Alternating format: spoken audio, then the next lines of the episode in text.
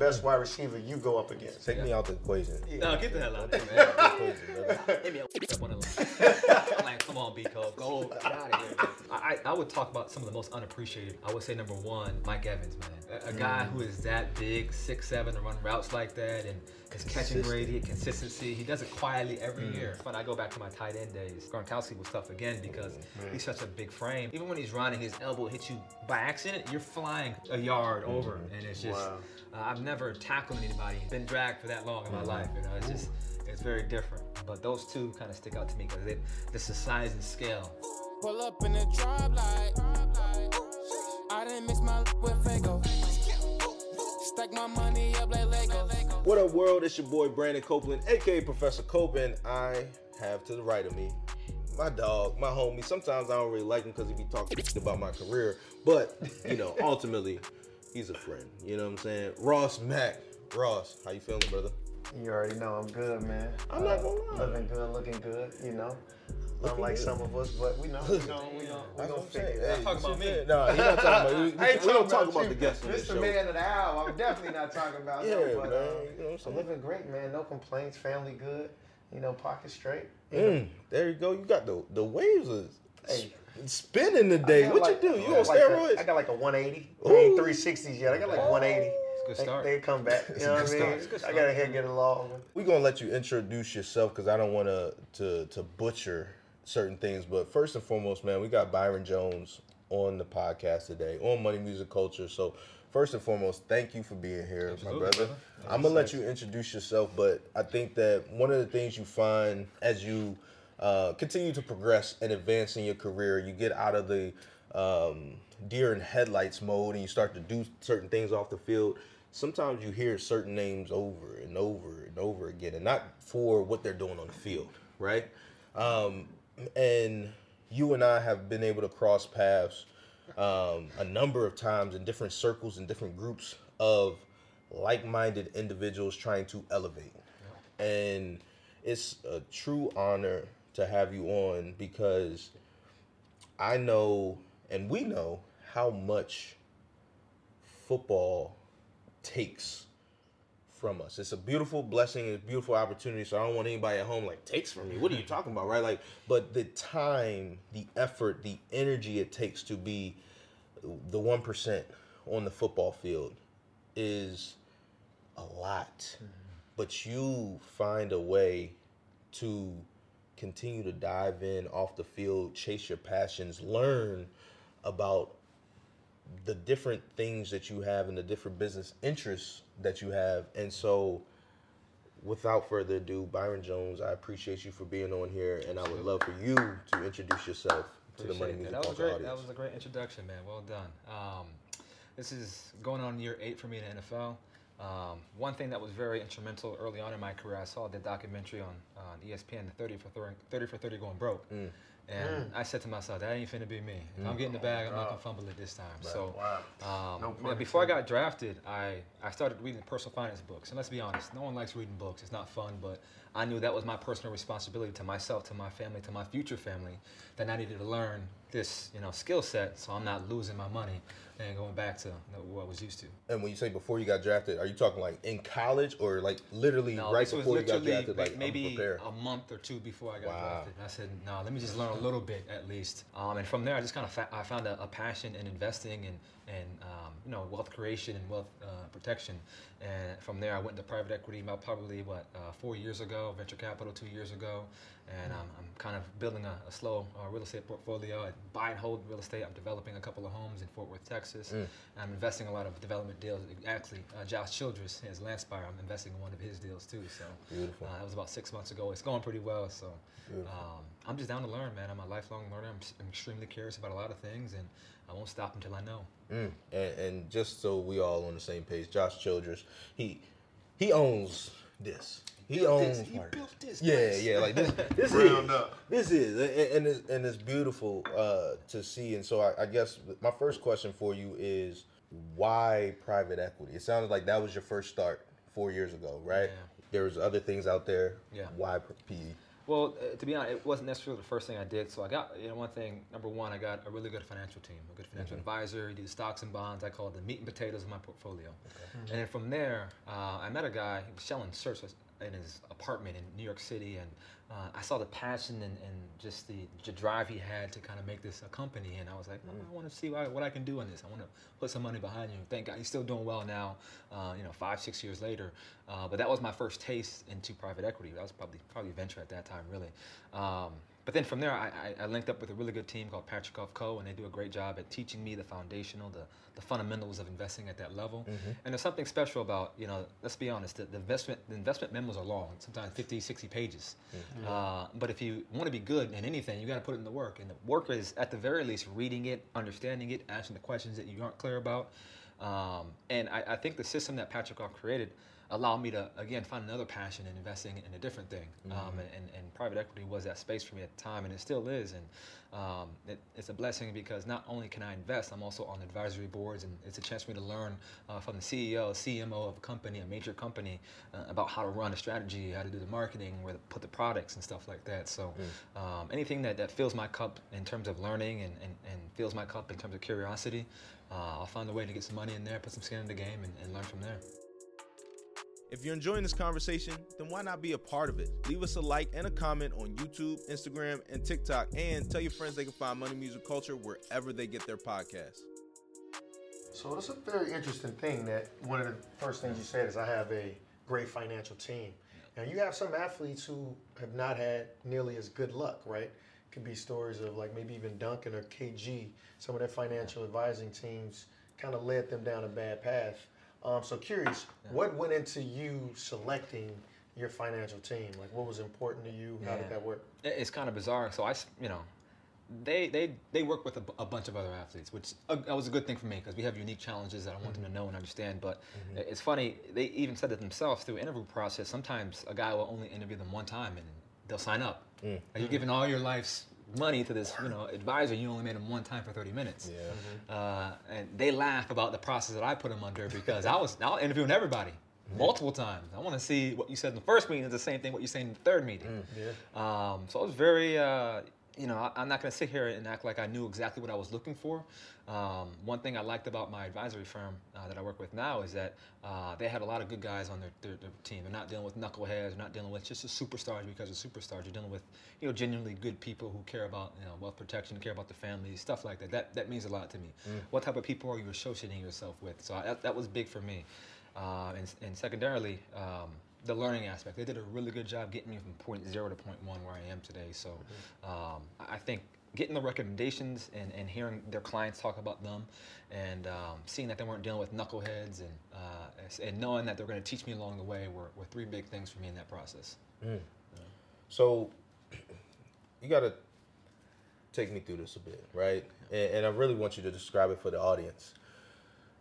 Sunday, you go out, got the fans screaming, all of those types of things, right? It's a different type of pressure. And I think, you know, I don't know about your feeling and thoughts on this, but you know, you feel you played a few games, so you you you get a little acclimated, you get used to what you're gonna feel and all that stuff.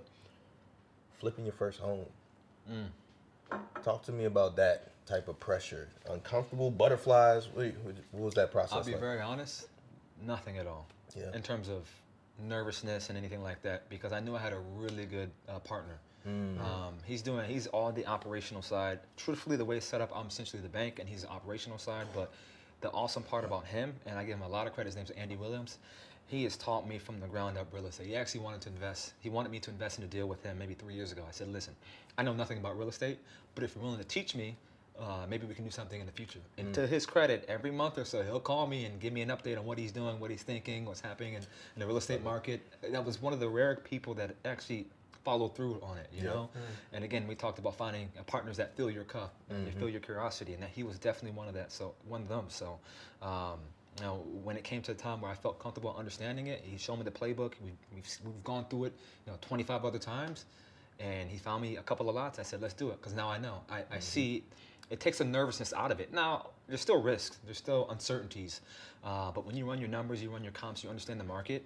Um, it's not a sure shot, but you have a really good starting point. Right. And I, at, there was no point where I felt uncomfortable in that deal, to be very honest. Yeah. But you know, selling my first single family home to a single mother, that was that's the reason why I'm doing it. And that reminded me very early, like this is why, man, you're making new housing stock for people that are just starting their, in their, their careers in, in, in this, in this, you know, Fort Worth, Texas, in that community. Yeah. And you know, I think we all know the number one way of people build wealth in America is through home ownership. So, um, providing that ability for that single mother to build wealth for her family and, and Yeah. for the future. So, uh, that's why I'm doing, it, and I'm so excited for the for the next projects that I have in the pipeline. Yeah, I, I just want to make sure we don't gloss over the fact that um, you just mentioned he came to you three years ago, Three or years about ago. three years ago, Yeah. right? And Yep. instead of just diving in head first to say you're in it, Yeah. oh, I'm, I'm, I'm a real estate investor, right? Or I, I invest in crypto, I do this, I do that, right? You said, no, no, no, no, no, that's didn't not. change his bio to investor on, on Instagram. I was this close. I Right, this right. close. Like really, bro?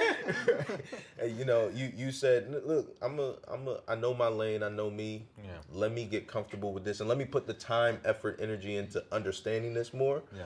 And also, let me make sure that you, as a partner, are a potential good fit Yep. via communication and transparency over these next few years, so that when I do decide to dive into this, I'm diving in correctly. Amen. You know, I think Rick Ross has said it. You know, I, I don't care how slow we move.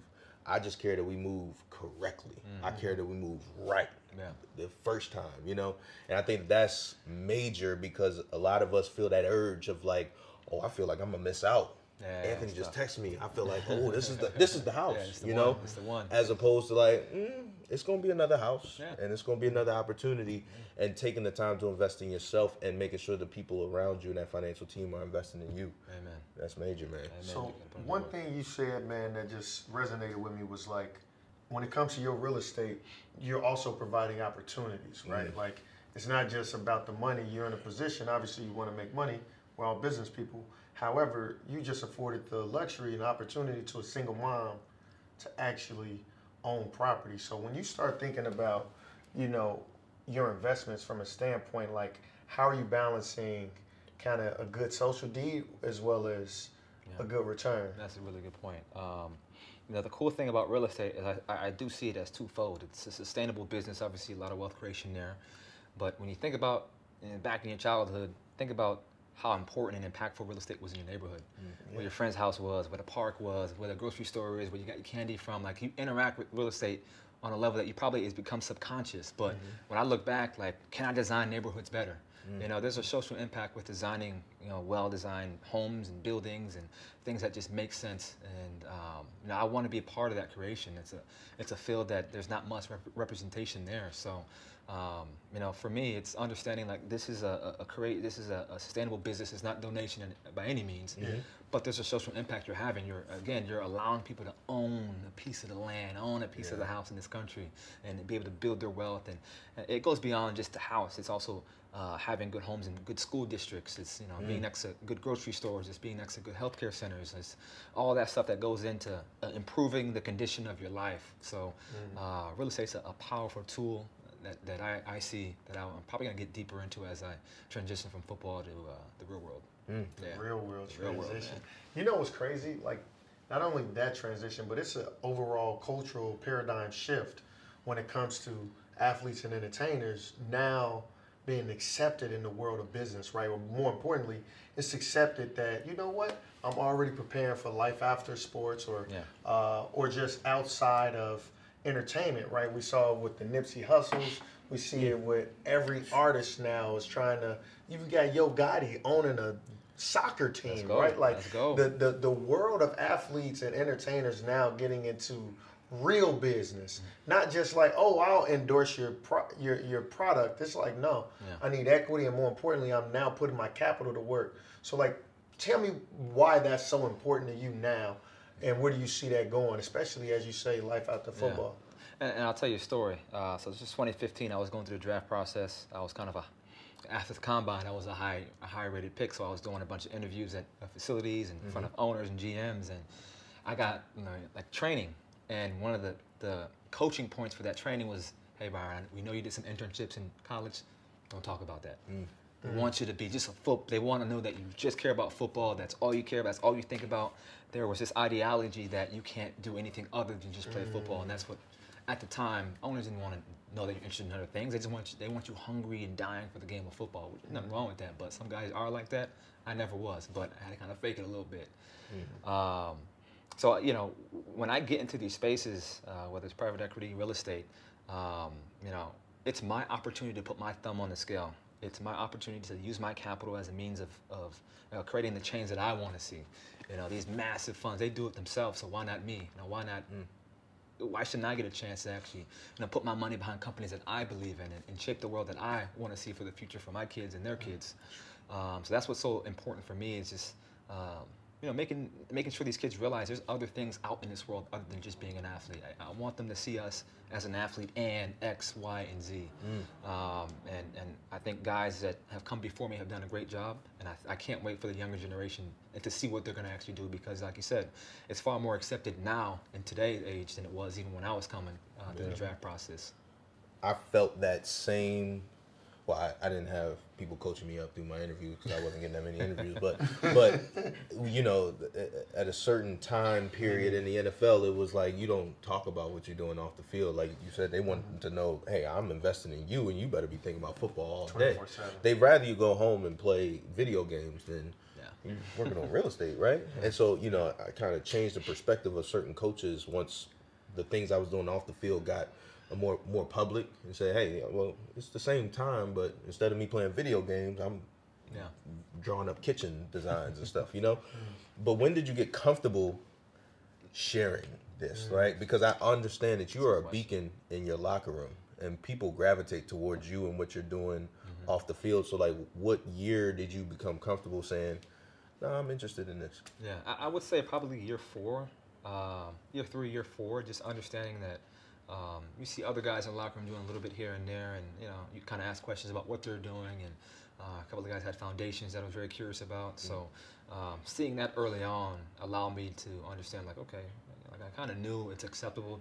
You know, people are scared to kind of share what they want to do off the field, but you know, seeing it in your locker room to a small extent kind of opens you up a little bit. So I would say year three and four, and I would say really the past two to three years, you know, I've seen a shift where players are coming up to me and asking me questions. Young guys are, you know, wanting to reach out and talk about this stuff, and it's it's a much bigger conversation in the locker room nowadays than it was when I just got there. So you're seeing the cultural shift happen.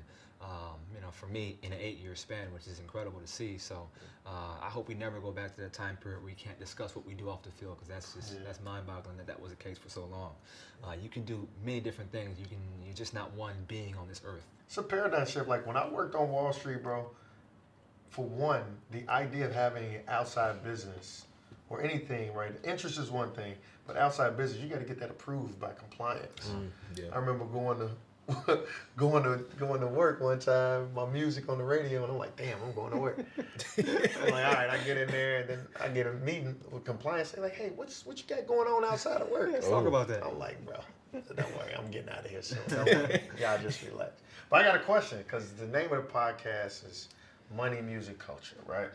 And um, part of the culture is what y'all do is athletics, right? Like every kid in inner city, one think we either gonna go pro or be some type of entertainer, and every kid in the world aspires to y'all.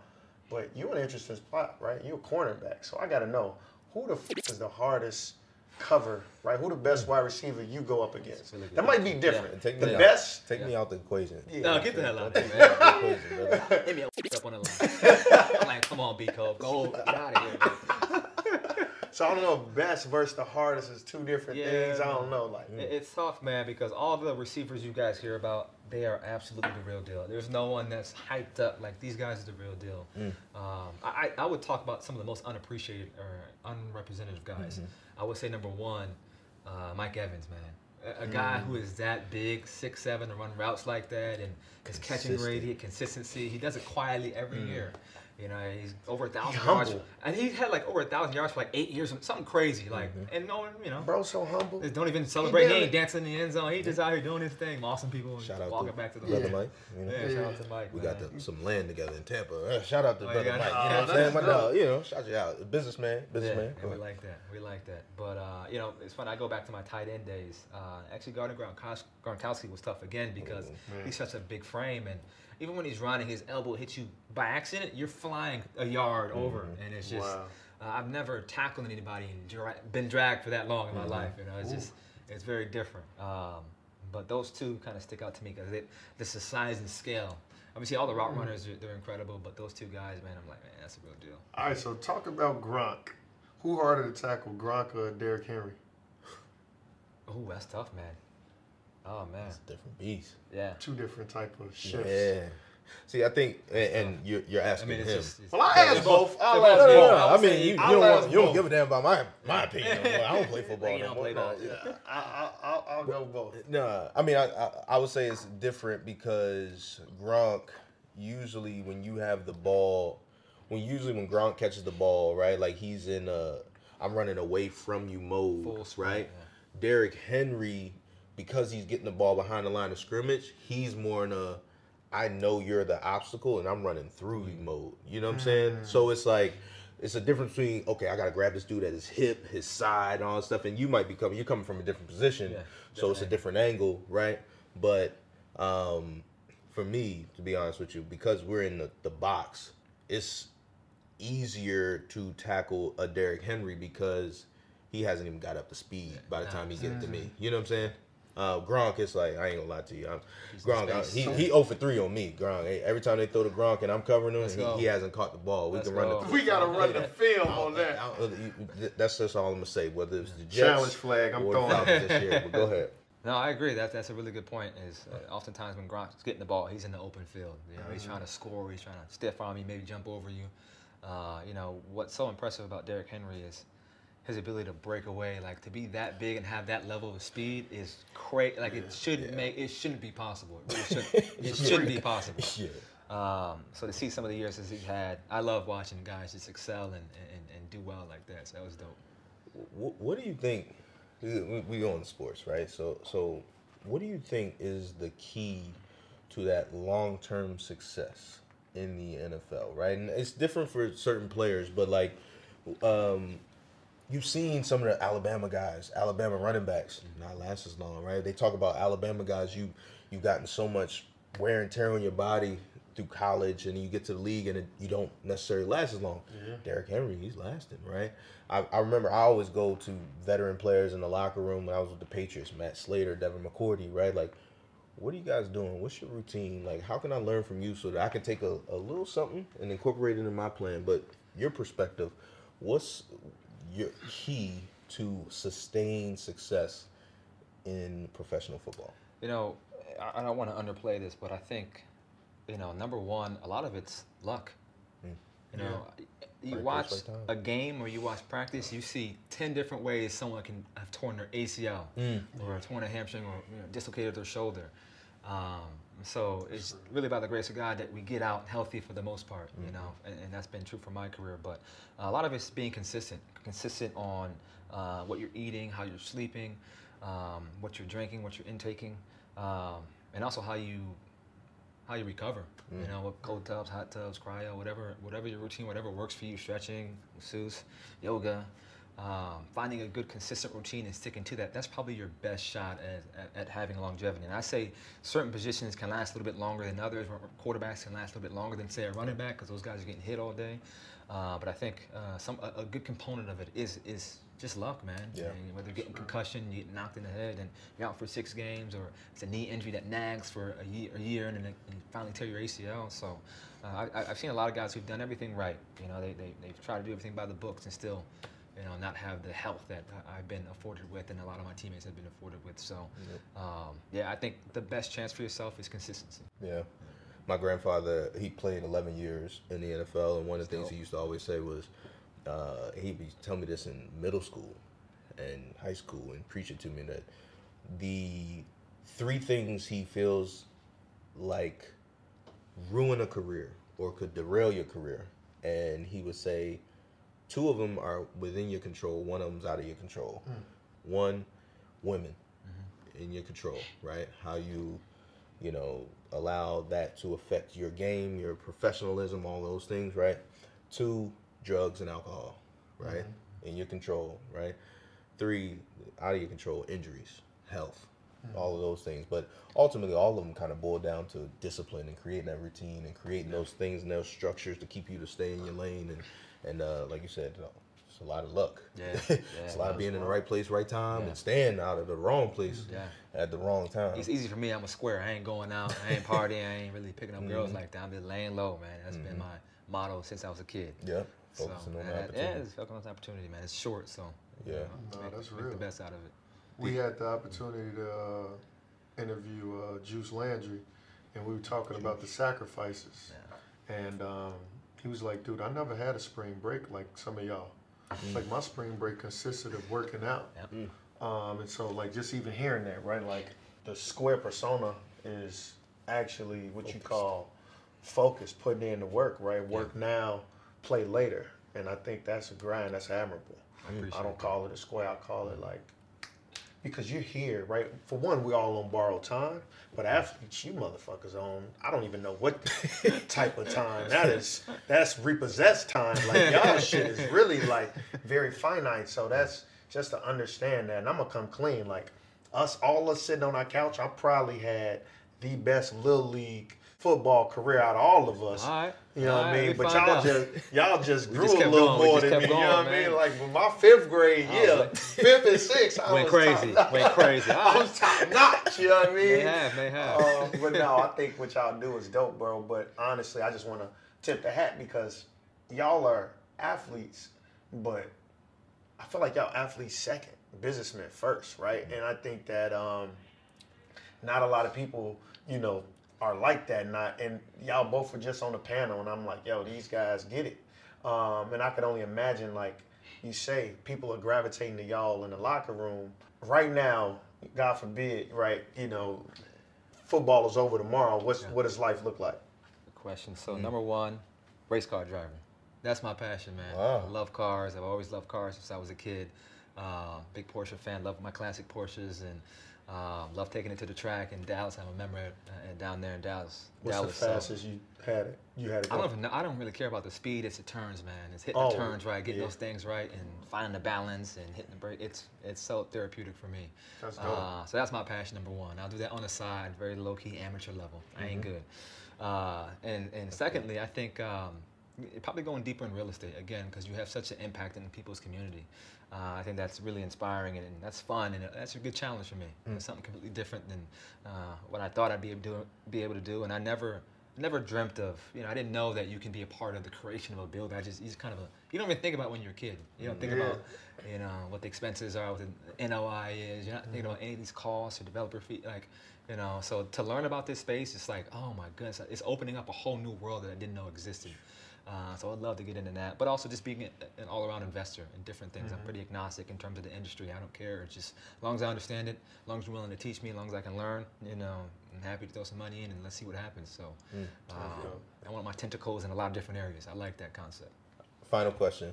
Well, I think I know your answer here, so I'm gonna have to switch it up a little bit. Long story short, Ross was speaking to a group of kids one day about long-term investing and um, being patient. And hey, I'll show you all how to become a millionaire. You need 30 years. You do this, this, this, this, and over time, boom, you got it automatically, right? Compounded interest. Exactly right. Consistency. But one of the young boys said. "Hey man, that's, that's that's cool what you're talking about, but I, I'm trying to get it today. Love it. How do I get it today?" And so, if that person was asking you that question, what is your answer to that kid?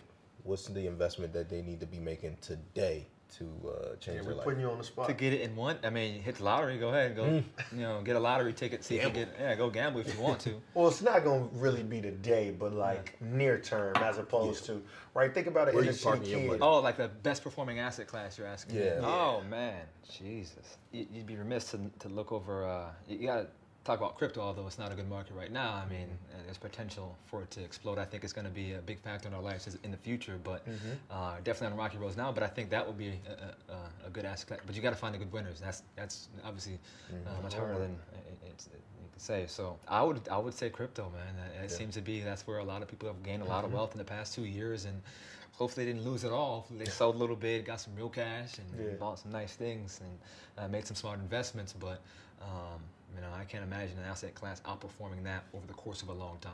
Hmm. Just knowing the type of technology behind it. Right, right. That's a great answer. Hey, listen, say no more, man. Byron, thank you so much for joining us on Yeah, Money yeah. Music Culture. we Yeah. appreciate yeah, you, man. yeah, respect what you guys are Yeah. doing, man. This is awesome. I love Thank it. you so much, man. Well, listen, another episode of Money Music Culture in the books, man. Ross, tell them what to do, man. You already know. Listen, make sure you go like, subscribe. Then tell your auntie, tell your drunk uncle from the barbecue to share it with everybody, right? Share it with your teacher, your first grade teacher, your uh, your childhood crush. And make sure you tune in next week. Let's get it.